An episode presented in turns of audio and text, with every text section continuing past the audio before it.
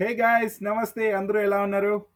ఆస్ట్రేలియాతో మన సిరీస్ జరగబోతోంది. Indian series అంటే ఎలా ఉండబోతుందో ఇండియా మ్యాచెస్ ఆస్ట్రేలియాతో ఎలా ఉండబోతుందో ఇది వరకు చాలా చాలా దుమ్ము దులిపేశారు మన వాళ్ళు. ఆ దుమ్ము దులిపేసిన మ్యాచెస్ గురించి నేను కొంచెం స్టడీ చేశాను. ఆ విషయాలన్నీ కూడా మీతో మాట్లాడబోతున్నాను.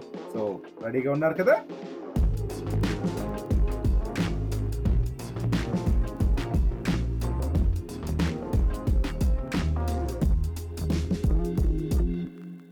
అసలు ఆస్ట్రేలియాతో మన వాళ్ళు ఇది వరకు జరిగిన ఎన్నో సిరీసెస్లో దుమ్ము దులిపిన మ్యాచెస్ గురించి ఆ క్రికెటర్స్ ఎవరు?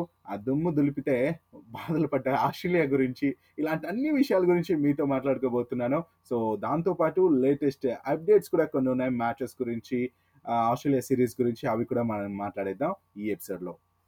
మరి ఈరోజు మరి ముందుగా చెప్పాలంటే మన తెలుగు క్రికెట్ ప్రేక్షకులందరికీ కూడా వెల్కమ్ వెల్కమ్ గ్రాండ్ వెల్కమ్ చెప్పేస్తున్నాను.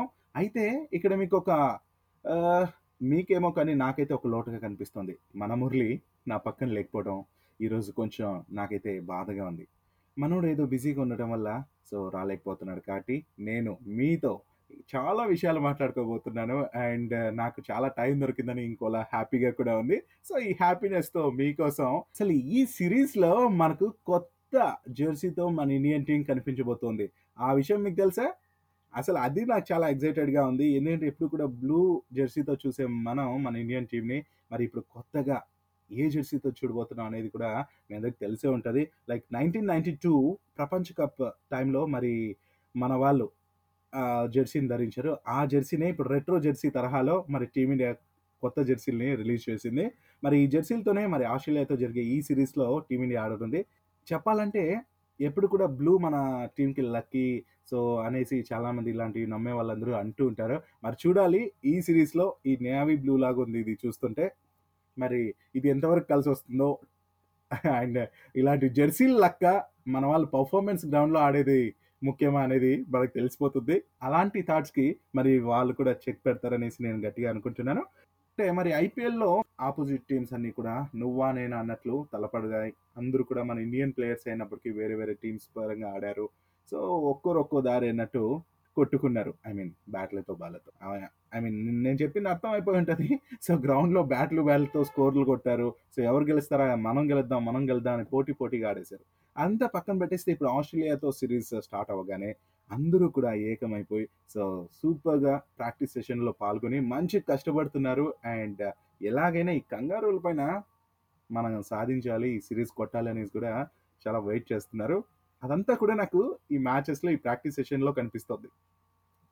ఇక మ్యాటర్కి వచ్చేస్తే ఈ ట్వంటీ సెవెంత్న మనకు ఫస్ట్ వన్ డే మ్యాచ్ జరగనుంది కదా. సో ఆ వన్ డే మ్యాచ్ ఇవంతా కూడా మనం మాట్లాడదాం. అయితే ఇప్పుడు మనం ఈ మ్యాచ్కి మరి చూడటానికి మరి నేరుగా వీక్షించడానికి కొంతమంది అభిమానులు కూడా క్రికెట్ అభిమానులు కూడా వెళ్ళొచ్చు. సో ఫిఫ్టీ పర్సెంట్ సీటింగ్తో అలో కూడా చేస్తున్నారు కాబట్టి అక్కడికి వెళ్తున్న వారి ఎగ్జైట్మెంట్ అయితే సూపర్గా అనిపించింది నాకు. నా కొద్ది ఫ్రెండ్స్ ఆస్ట్రేలియాలో ఉన్నారు. వాళ్ళు కూడా ఈ మ్యాచ్కి వెళ్తున్నారు. వీలైతే వాళ్ళతో కూడా కొన్ని మాట్లాడి మీ దగ్గరికి తీసుకొస్తాను ఆ విషయాలన్నింటినీ కూడా. అయితే ఇప్పుడు క్రికెట్ అనగానే ఇప్పుడు ఆస్ట్రేలియా అండ్ ఇండియా టీమ్స్ తోపులు అని చెప్పుకోవచ్చు.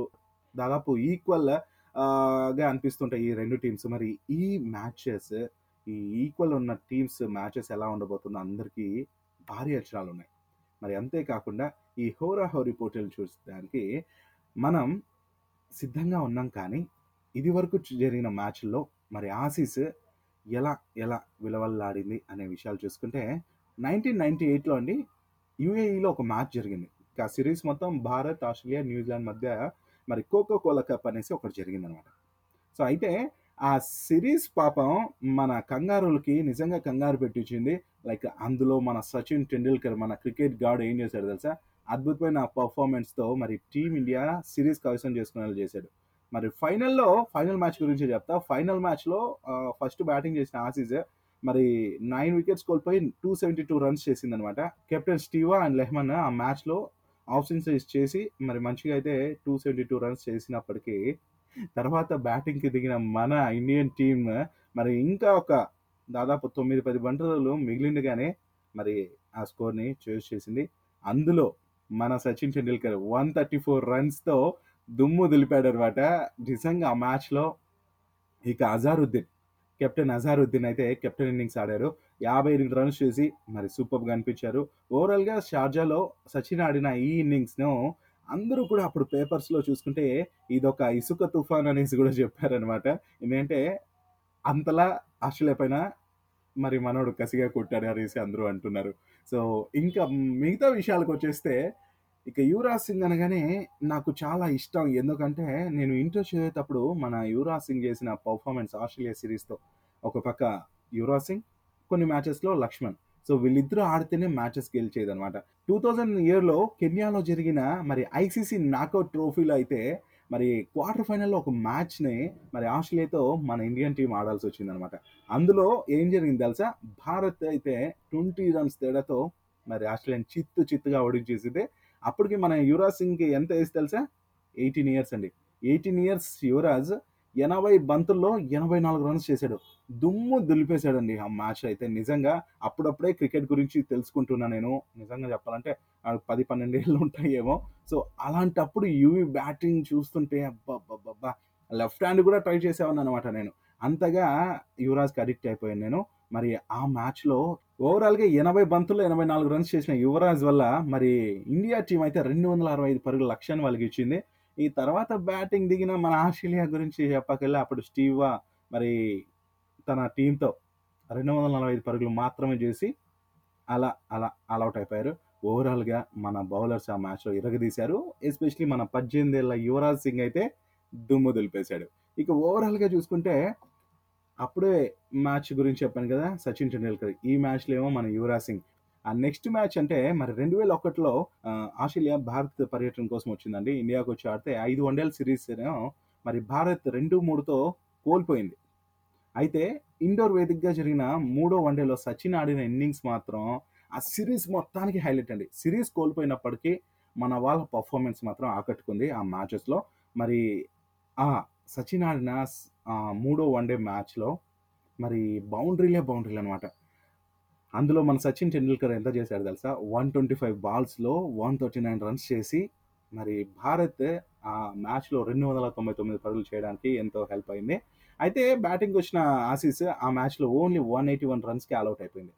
ఇక అప్పుడు మన గంగూలీనే కెప్టెన్ అండ్ ఆ సిరీస్లో రెండు ఒకటితో మరి మన వాళ్ళు గెలిచినప్పటికీ అప్పుడు ఉన్నప్పటికీ తర్వాత రెండు మ్యాచ్లో ఆస్ట్రేలియా ఇంకా బయటకు వచ్చి మంచిగా ఆడి సో మిగతా సిరీస్ని అయితే మొత్తంగా ఎత్తుకెళ్ళిపోయారు. సో తర్వాత చూసుకుంటే రెండు వేల మూడు ప్రపంచ కప్లో విశ్వ విజేతగా నిలవాలనుకున్న మన ఇండియన్ టీంకి ఆసీస్ అయితే పెద్ద చెక్ పెట్టిందని చెప్పుకోవచ్చు. ఎందుకు తెలుసా? టీమిండియాతో జరిగిన ఫైనల్లో Australia one twenty five runs తేడాతో విజయం సాధించి మరి థర్డ్ టైం మరి వరల్డ్ కప్ అలా తీసుకెళ్ళిపోయింది. మరి ఆ మ్యాచ్కి మరి రీకీ పాంటింగ్ నిజంగా ఆ మ్యాచ్లో చెలరైపోయి ఆడాడు. వన్ ట్వంటీ వన్ బాల్స్లో వన్ ఫార్టీ రన్స్ చేశాడు రీకీ పాంటింగ్. అండ్ ఆ తర్వాత మరి ఓవరాల్గా ఆ మ్యాచ్లో స్కోర్ అయితే త్రీ సిక్స్టీ రన్స్ చేశారు. మరి త్రీ సిక్స్టీ రన్స్ లక్ష్యంతో బరిలేదు దిగిన Bharat only two thirty four runs మాత్రమే చేసి ఆల్అౌట్ అయిపోయింది. ఇక ఆ మ్యాచ్లో మన సెహ్వాగ్ పోరాటం అయితే మనకు తెలిసిందే. ఒక రన్ చేయాలన్నా పది రన్లు చేయాలన్నా చెలరేగి ఆడుతూ ఉంటాడు. సెహ్వాగ్ గురించి చెప్పక్కర్లేదు. ఆ మ్యాచ్లో ఎయిటీ టూ రన్స్ చేసి మరి ఏదేమైనప్పటికీ ఆ వరల్డ్ కప్ అయితే two thousand three world cup మన వాళ్ళు కోల్పోయారు. సో ఇలాగ ఆస్ట్రేలియా ఇండియా మధ్య జరిగిన ఈ మ్యాచెస్ గురించి చూసుకుంటే ఇంకొక గ్రాండ్ విక్టరీ అండ్ మన యూవి స్పెషల్ మ్యాచ్ అనుకోవచ్చు. ఏంటంటే రెండు వేల పదకొండు వరల్డ్ కప్లో భారత్ గెలిచింది. అది అందరికీ తెలుసు. అయితే క్వార్టర్ ఫైనల్లో మన టీమిండియా ఆస్ట్రేలియాని దుమ్ము దులిపింది ఇక్కడ కూడా. అది కూడా యువరాజ్ సింగ్ ఆల్రౌండర్ ప్రదర్శన చేశాడండి ఆ మ్యాచ్లో. మరి ఫస్ట్ బ్యాటింగ్ చేసిన ఆసీస్ రెండు వందల అరవై పరుగులు చేసింది. ఆ తర్వాత భారత్ అయితే ఫార్టీ సెవెన్ ఓవర్స్కేమో మొత్తం స్కోర్ని కంప్లీట్ చేసి మరి ఆ మ్యాచ్లో మన యువరాజ్ సింగ్ ఆప్షన్స్ చేయడంతో పాటు టూ వికెట్స్ కూడా చేశాడు. సో ఇంకా ఫీల్డింగ్లో చెప్పక్కలేదు యువరాజ్ ఉన్నాడంటే అదొక బలం మనకు. ఇంకా ఆ విజయంలో కీలక పాత్ర అయితే పోషించాడు యువరాజ్ సింగ్. మరి ఆ ప్రపంచ కప్ గెలవడానికి ఆ మ్యాచ్ కూడా ఎంతో కీలకంగా నిలిచింది. ఆ తర్వాతనే మరి సెమీస్లో పాక్ ఫైనల్లో శ్రీలంకను ఓడించి మన ధోని సేన టైటిల్ అలా ఎత్తుకొని ఫోటోలకు పోజ్ ఇచ్చింది మనందరికీ ఇక్కడ మనందరికీ ప్రౌడ్ మూమెంట్గా అది నిలిచిందని చెప్పుకోవచ్చు. సో ఇంకా అలా చూస్తూ ఉంటే నెక్స్ట్ ఆస్ట్రేలియాతో జరిగిన మ్యాచ్ల్లో మరి కోహ్లీ రోహిత్ మరి ధనాధన్గా దుమ్ము దులిపిన మ్యాచెస్ గురించి ఇప్పుడు నేను చెప్పబోతున్నాను. మరి ఇది రెండు వేల పదమూడు. భారత్ పర్యటనకు వచ్చిన ఆసీస్కు మంచి స్ట్రోకే పడింది. పాపం. బాగా విలువిల్లాడిందని చెప్పుకోవచ్చు. టీబీటీఆర్ వన్ డే సిరీస్ను మూడు రెండుతో కైసం చేసుకుంది. ఐదు మ్యాచ్ల సిరీస్లో మరి మూడు మ్యాచ్లు మన వాళ్ళు గెలిస్తే రెండు వాళ్ళు గెలిచి ఓవరాల్గా సిరీస్ మనం తెచ్చేసుకున్నాం. మరి ఈ సిరీస్లో పరుగులే పరుగులండి. ఎంతగా అంటే ఒక మ్యాచ్ ఏంటంటే జైపూర్లో జరిగింది. ఆ మ్యాచ్లో ఆసీస్ అయితే మూడు వందల యాభై ఒక్క పరుగులు చేసి మన భారత్కి మూడు బంతులు మిగిలినగానే ఛేదించేలా చేసింది. చెప్పాలంటే ఆ మ్యాచ్ మనమే గెలిచాము. ఓవరాల్గా ఏంటంటే ఆ మ్యాచ్లో మన కోహ్లీ అండి మెరుపులు మెరిపించాడు. నిజంగా యాభై రెండు బంతుల్లోనే సెంచరీ చేశాడు. సో అప్పుడే మన కోహ్లీకి ఇంకా చెప్పక్కర్లేదు. అలా అలా మెరుస్తూ మెరుస్తూ ఇప్పుడు కెప్టెన్గా ఉన్నాడంటే ఇవంతా కూడా తనకు చాలా హెల్ప్ అయ్యాయి అని చెప్పుకోవచ్చు. అయితే యాభై రెండు బంతుల్లోనే సెంచరీ చేశాడు అనేసి అప్పుడు పేపర్లు సోషల్ మీడియా అంతా బల్లే చూపించేసేది అనమాట ఇంకా తర్వాత తర్వాత చూసుకుంటే ఇంకా నెక్స్ట్ మ్యాచ్ బెంగళూరులో జరిగితే మరి ఆఖరి మ్యాచ్ అనమాట అది బెంగళూరులో జరిగింది. రోహిత్ శర్మ మ్యాచ్లో ఆస్ట్రేలియాకి చుక్కలు చూపించాడండి. వన్ ఫిఫ్టీ ఎయిట్ బాల్స్లో టూ నాట్ నైన్ రన్స్ చేసి దుమ్ము అంటే దుమ్ము బాధ నేను చెప్పుకోవచ్చు. మరి డబల్ సెంచరీ తను ఎన్ని చేశాడో మనందరికీ తెలుసు. అండ్ అలాంటి ఆస్ట్రేలియాతో కూడా తను దుమ్ము తెలిపేశాడు. డబుల్ సెంచరీ చేసి హోరా హోరీగా ఆ మ్యాచ్ అయితే జరిగింది. అండ్ ఆ సిరీస్ కూడా చాలా హోరాహోరీగా జరిగింది. అసలు ఆ సిరీస్లో ఫైవ్ వన్ డేస్ ఉంటే మరి టూ మన వాళ్ళు గెలిచారు టూ వాళ్ళు గెలిచారు. ఫైనల్ మ్యాచ్ ఎవరికైతే గెలుస్తారో వాళ్ళదే సిరీస్ అనమాట సో మరి ఆ ఫిఫ్త్ మ్యాచ్ మన వాళ్ళు ఈ విధంగా ఆడి మొత్తానికి ఆ సిరీస్ అయితే దక్కించుకున్నారని చెప్పుకోవచ్చు రెండు వేల పదమూడులో. మరి టూ థౌజండ్ నైన్టీన్లో మరి ఆస్ట్రేలియా వెళ్ళిన మన భారత్ వన్ డే సిరీస్ను రెండు ఒకటితో చేజెక్కించుకుంది. మరి మూడు మ్యాచ్లు ఆ సిరీస్ను రెండు మ్యాచ్లు గెలిచి చేజెక్కించుకుంటే మరి కంగారుల గడ్డపై భారత్కి ఇదే తొలి ద్వైపాక్షిక సిరీస్ అనమాట మరి ద్వైపాక్షిక సిరీస్ విజయం అని చెప్పుకోవచ్చు. మరి మెల్బోర్న్లో జరిగిన ఈ మూడో మ్యాచ్లో అయితే చాహల్ అప్పుడే మెరిశాడు. ఫార్టీ టూ రన్స్ ఇచ్చి సిక్స్ వికెట్స్ తీసాడండి అసలు నిజంగా సిక్స్ వికెట్స్ తీయడం అంటే మామూలు విషయం కాదు అసలు. మరి అలాగ చేసిన చాహల్ అప్పుడే స్టార్ ప్లేయర్గా అయితే గుర్తింపు పొందాడు అని కూడా చెప్పుకోవచ్చు. దీంతో ఆస్ట్రేలియా ఆ మ్యాచ్లో రెండు వందల ముప్పై పరుగులకే అవుట్ అవ్వడం దెన్ మన ఇండియన్ టీం కూడా ఏడు వికెట్ల తేడాతో ఆ మ్యాచ్ గెలవటం జరిగింది. ఇక ఆ మ్యాచ్లో మన ధోని హైలైట్గా నిలిచాడు. ఎందుకంటే ఎయిటీ సెవెన్ రన్స్ చేశాడు ధోని ఆ మ్యాచ్లో అండ్ ఆ సిరీస్లో అయితే ఓవరాల్గా కోహ్లీ రోహిత్ శతకాలతో గొప్ప గొప్ప ప్రదర్శనలు అయితే ఇచ్చారు. అండ్ ఆ సిరీస్ మాత్రం క్రికెట్ అభిమానులకి చాలా బాగా అనిపించి ఉంటుంది నాతో పాటు ఎంతోమందికి. అయితే ఇక అదే సంవత్సరం మరి ఆసీస్ మన మన టీంతో ప్రతీకారం కూడా తీర్చుకుందని చెప్పుకోవచ్చు. టూ థౌజండ్ నైన్టీన్లో మరి ఐదు వన్డేల సిరీస్ను మూడు రెండుతో అయితే కైవసం చేసుకుంది. ఇక భారత్ ఫస్ట్ రెండు మ్యాచ్లు గెలిచింది. ఇంకా ఇంకో మ్యాచ్ గెలిచి ఇంక సిరీస్ మనం జేజెక్కించుకోవాలి అనుకున్నప్పుడు మరి అప్పుడు ఫించ్ కెప్టెన్గా ఉన్నాడు. అరౌండ్ ఫించ్ మరి గొప్పగా వాళ్ళ టీం మొత్తం మంచిగా ఆడి లాస్ట్ త్రీ మ్యాచెస్ గెలిచి మరి అలా ఆ సిరీస్ని చేజెక్కించుకున్నారు. ఇంకా ఆ తర్వాత చూసుకుంటే టూ థౌజండ్ నైన్టీన్ ప్రపంచ కప్లో భారత్ ఆస్ట్రీస్ మరోసారి తలబడ్డాయి. అండ్ ఆ మ్యాచ్లో ధావన్ మన ధావన్ ధనాధన్గా సెంచరీ చేసి జట్టుకు విజయాన్ని అందించాడు.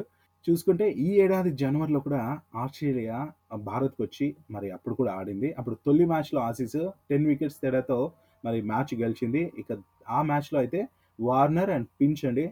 ఒక్క వికెట్ కూడా పడుతున్న వాళ్ళిద్దరే రెండు వందల యాభై ఎనిమిది ఆ పరుగుల లక్ష్యాన్ని సాధించారు. అప్పుడు తెలిసింది వాళ్ళ వాళ్ళేంటి వాళ్ళ సత్తా ఏంటనేసి. ఎందుకంటే మనకు ఎప్పుడు కూడా వార్నరే హైలైట్ అవుతుంటాడు. పించ్ కెప్టెన్ అయినప్పటికీ కూడా అరౌండ్ ఫించ్ కొన్ని మ్యాచెస్లోనే హైలైట్గా నిలుస్తూ ఉంటాడు. సో అలాంటిది ఈ మ్యాచ్లో మాత్రం ఇద్దరి పర్ఫార్మెన్స్ అంటే పార్ట్నర్షిప్ మాత్రం రెండు వందల యాభై ఎనిమిది భాగస్వామ్యంతో నిజంగా ఆ లక్ష్యాన్ని సాధించారు. గ్రేట్ అని చెప్పుకోవచ్చు. అండ్ ఇంక తర్వాత చూసుకుంటే కోహ్లీ సేన తర్వాత రెండు మ్యాచ్లో మంచి పర్ఫార్మెన్స్ చేసి మూడు వన్డేల సిరీస్ని అయితే రెండు ఒకటి తేడాతో గెలుచుకొని మరి ఈ సిరీస్ మొత్తం మనకి చేసుకున్నారు. ఇంకా ఇక ప్రపంచం అంతా ఆసక్తిగా ఎదురు చూస్తున్న ఈ కమింగ్ సిరీస్ అండి రేపు లేదా ఎల్లుండి అంటే ట్వంటీ సెవెంత్ జరగబోతున్న ఈ సిరీస్లో అసలు ఎవరు గెలుస్తారు? ఇద్దరు కూడా సమవిజ్యులే. లైక్ ఇద్దరు కూడా ఈక్వల్ టీమ్స్ అని చెప్పుకోవచ్చు. ఎటు చూసినా కూడా అన్ని విధాలుగా కూడా ఈక్వల్గా అనిపిస్తున్నాయి టీమ్స్. మరి ఇలాంటి టీమ్స్ ఆడబోతున్న ఈ సిరీస్ అది కూడా ప్రేక్షకులను అలవ్ చేస్తూ జరుగుతున్న ఈ సిరీస్ ఎలా ఉండబోతుంది ఏంటి? ప్రేక్షకుల మధ్య ఆడే ఈ మ్యాచ్ నిజంగా అక్కడ ఆడబోతున్న క్రికెటర్స్కి ఎంతో ఉత్సాహాన్ని కూడా ఇస్తుంది. అండ్ ఏదేమైనప్పటికీ ఇక చూసుకుంటే ఈ సిరీస్లో మనం వన్ డేలు ఈ ట్వంటీ సెవెంత్ నుంచి స్టార్ట్ అవుతాయా? ఇక్కడ ఇంకో పాయింట్ అండి లైక్ ఈ ట్వంటీ సెవెంత్కి మ్యాచ్ అయితే స్టార్ట్ అవుతుంది. వన్ డేల కోసం మరి ఎవరిని ఓపెనింగ్ దింపుతారనే క్వశ్చన్ వస్తుంది. ఎందుకంటే మన రోహిత్ శర్మ వస్తే టెస్టులకైనా వన్ డేలు కూడా ఆడతాడా? ఇది ఒక కన్ఫ్యూజన్ అయితే ఉండింది కానీ అయితే రోహిత్ శర్మ కూడా ఎలాగో వెళ్ళట్లేదు. ఇంకా లేట్ అవుతుందంట. ఈవెన్ తను రెండు టెస్టులకు కూడా ఆడట్లేదు. అది తర్వాత చెప్తాను. మరి ఫస్ట్ వన్ డే సిరీస్లో ఇప్పుడు ధావన్తో పాటు ఓపెనింగ్కి ఎవరు వస్తారనే క్వశ్చన్ అయితే అందరిలోనూ అలా అలా హల్చల్ చేస్తుంది. నేను అనుకుంటున్నాను వన్ డే టీ ట్వంటీ సిరీస్లకు ఓపెనర్ రోహిత్ శర్మ అయితే దూరంగా ఉండబోతున్నాడు పక్క. మరి దీంతో ధావన్తో పాటు ఇన్నింగ్స్ ఎవరు స్టార్ట్ చేస్తారు? ఎవరు స్టార్ట్ చేస్తారు? అనే క్వశ్చన్ అందరిలోనే ఉంది. కేఎల్ రాహుల్ని పంపుదామంటే కేఎల్ రాహుల్ మిడిల్ ఆర్డర్కి మంచిగా ఆడతాడు కాబట్టి అలానే కంటిన్యూ చేస్తారనేసి కూడా ఒక న్యూస్ అలా చక్కర్లు కొడుతుంది. ఇక మయాంక్ అగర్వాల్ ఉన్నాడు శుభ్మన్ గిల్ ఉన్నాడు. వీళ్ళల్లో ఎవరు ఆడితే బాగుంటుంది అనేసి నాకు కూడా డౌట్ ఉంది. మీకేమన్నా ఐడియా ఉంటే మీకు అబ్బా మయాంక్ ఆడితే బాగుంటుంది ఆ శుభన్ గిల్ ఆడితే బాగుంటుంది అనే థాట్ ఏమైనా ఉంటే మాకు కామెంట్ చేయండి. ఓకేనా లేదంటే మెయిల్ కూడా చేయండి. తప్పకుండా మేము వెయిట్ చేస్తుంటాం అండ్ uh, మనం మన్నాడు వరకు అంటే ట్వంటీ సెవెంత్ వరకు అయితే వెయిట్ చేయాల్సిందే. మరి ఎవరు ఓపెనింగ్కి వస్తారు ఏంటనేది? మరి వీళ్ళిద్దరిలో ధావన్తో పాటు మయాంక్ అగర్వాల్ కానీ శుభన్ గిల్లో ఒక్కరు కానీ పక్కా ఓపెనింగ్ పంపాలని కోచ్ కూడా నిర్ణయించినట్లు తెలుస్తుంది. మీరు ఎవరు వస్తే ఓపెనింగ్కి బాగుంటుందో మీరు అనుకుంటున్నారో వాళ్ళ నేమ్ మాకు మెసేజ్ కానీ మెయిల్ కట్ చేయండి. చూద్దాం మీ గేస్ ఎంతవరకు కరెక్ట్ అవుతుందో. ఓకేనా సో అదనమాట ఈ మ్యాచ్లో ఈ మ్యాచ్ గురించి నేను చెప్పాలనుకున్నది. సో రోహిత్ శర్మ అయితే ఈ సిరీస్కి డౌట్ అనేసి నేను చెప్తున్నా కాబట్టి ఈ మ్యాచ్లో ఇషాంత్ అండ్ రోహిత్ శర్మ కూడా ఫస్ట్ రెండు టెస్టులకు కూడా మరి దూరంగా ఉండబోతున్నామనే డౌట్ కలుగుతుంది. ఏంటంటే ఆస్ట్రేలియాతో జరిగే ఫస్ట్ రెండు టెస్టులకి వారిద్దరు దూరంగా ఉంటారు అనేది పక్కా న్యూస్గా కూడా అనిపిస్తుంది. అంటే వారు ఫిట్నెస్ సాధించాలంటే కూడా కొద్ది టైం పడుతుందట. అండ్ దాంతోపాటు ఇక మెడికల్ టీం కూడా పక్కా చెప్పేసింది వాళ్ళు ఇంకా ఫామ్కి రావాలంటే టైం పడుతుంది అనేసి. సో దీంతో మరి బీసీసీ ఏం ఆలోచిస్తుంది? టీం మేనేజ్మెంట్ ఏం ఆలోచిస్తుంది? అన్నీ కూడా చూసుకోవాలి.